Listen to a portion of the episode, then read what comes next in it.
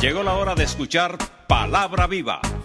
Escuchemos a nuestro pastor, el reverendo Pablo A. Jiménez, compartiendo Palabra Viva para toda nuestra audiencia.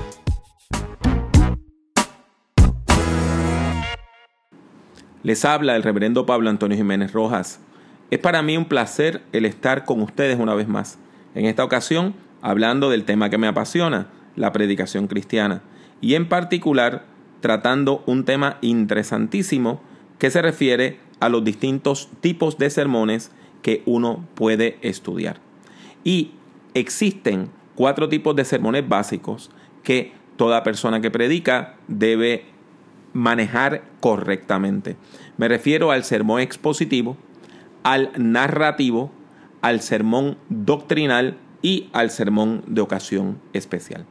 Comencemos hablando acerca del sermón expositivo. Esta es la forma más antigua y más popular de predicación. Y es una forma sermonaria que toda persona que predique debe dominar. El sermón expositivo lo podemos definir como aquel que presenta un aspecto del mensaje de una unidad literaria de la Biblia, tomando en consideración su contenido, forma y función. Cuando hablamos de un aspecto, lo que queremos decir es que el mensaje de la Biblia es inagotable. Un texto bíblico puede ser predicado por varias personas y cada persona puede encontrar una perspectiva nueva en ese texto. Eso no quiere decir que se pueda decir cualquier cosa. Lo que sí quiere decir es que los textos tienen mucho más significado, valor y propósito de lo que ustedes y yo podamos pensar.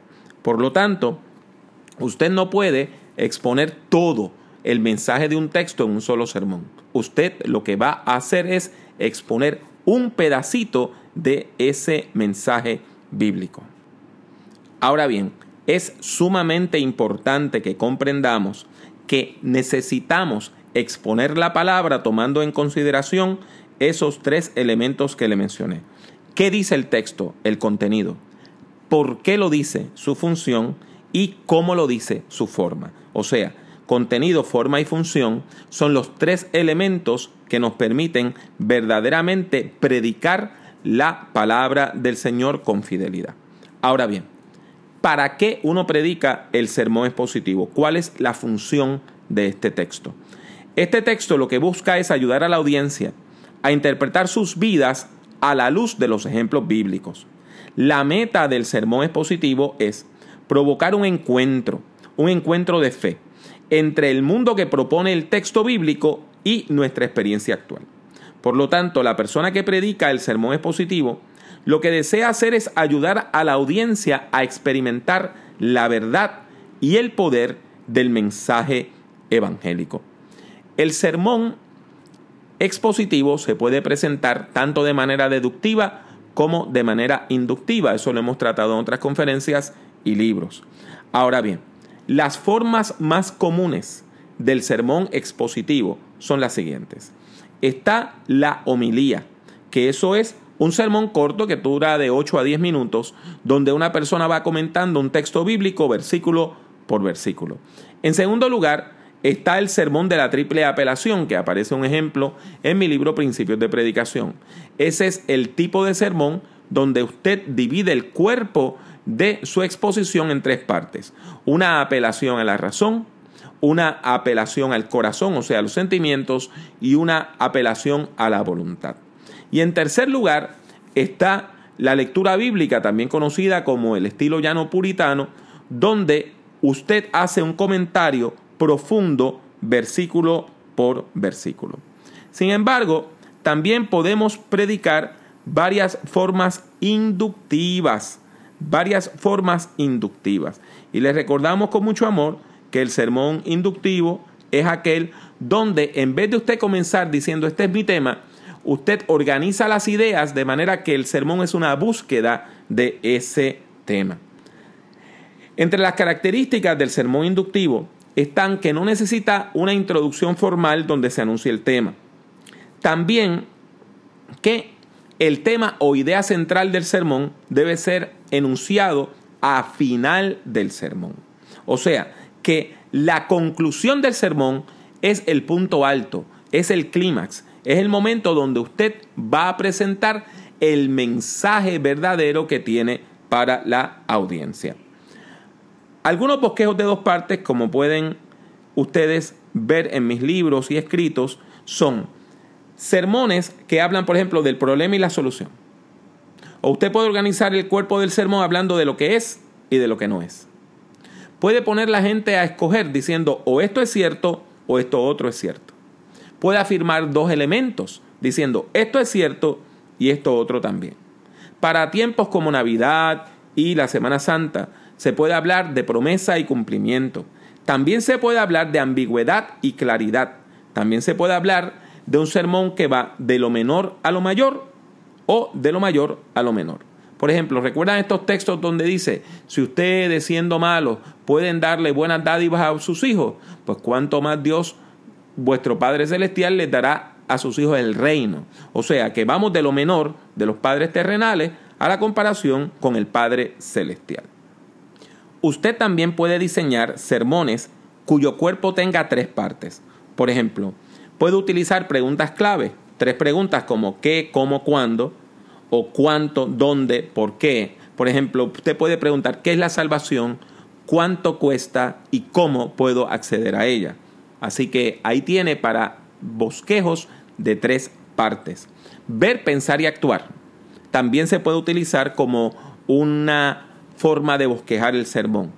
Ver es la parte donde usted hace una descripción de la realidad. Pensar es el momento donde usted analiza esa realidad y actuar es donde usted indica lo que usted entiende que la palabra de Dios nos desafía o nos llama a hacer en distintos momentos de la vida. Una forma sermonaria que a mí me gusta mucho es el sermón de retrospección, donde usted analiza algo que está ocurriendo hoy en el presente, va a la Biblia, lo encuentra allí, ve cómo la Biblia lidió con eso y vuelve entonces al presente. O sea, se va del presente al pasado y se regresa al presente. Del mismo modo, se pueden hacer sermones de cuatro partes. El sermón de solución de conflicto. Usted puede ver un problema ayer, el problema hoy, la solución ayer y la solución hoy. O puede analizarlo de la siguiente manera. ¿Cuál fue el problema ayer? ¿Cómo se solucionó? Y cómo nosotros lo enfrentamos hoy y alternativas para lidiar con eso.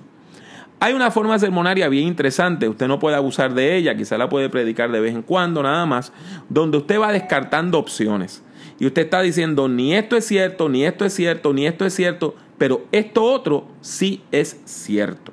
Así que esa es una manera, por ejemplo, si usted va a hablar sobre la iglesia, usted puede decir que la iglesia no es una sinagoga, usted puede decir que la iglesia no es una mera familia y continuar descartando opciones hasta afirmar que la iglesia es el cuerpo de Jesucristo. Un elemento interesante en muchos libros usted va a encontrar que se habla del sermón textual como algo distinto al sermón expositivo. Pero en términos generales es la misma técnica. Lo que pasa es que el sermón textual utiliza un versículo o dos como su base y el sermón expositivo puede utilizar cualquier texto bíblico, no importa su largo. Ahora, Habiendo hablado del sermón expositivo, pasemos a hablar del sermón narrativo. Esta es una de las formas básicas de la predicación. Es una de las formas básicas de la predicación. Y lo mismo puede utilizarse para narrar historias bíblicas que para presentar elementos de la historia de la iglesia. Por ejemplo, usted puede hacer un sermón narrativo hablando de la historia de la reforma, hablando de la vida de Lutero, hablando de la vida de Calvino, del mismo modo.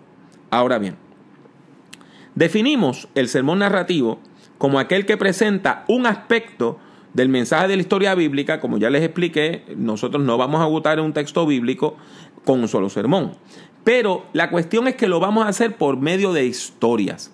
Vamos a utilizar el vehículo de la narración para nosotros ir hablando de la fe y de las doctrinas cristianas.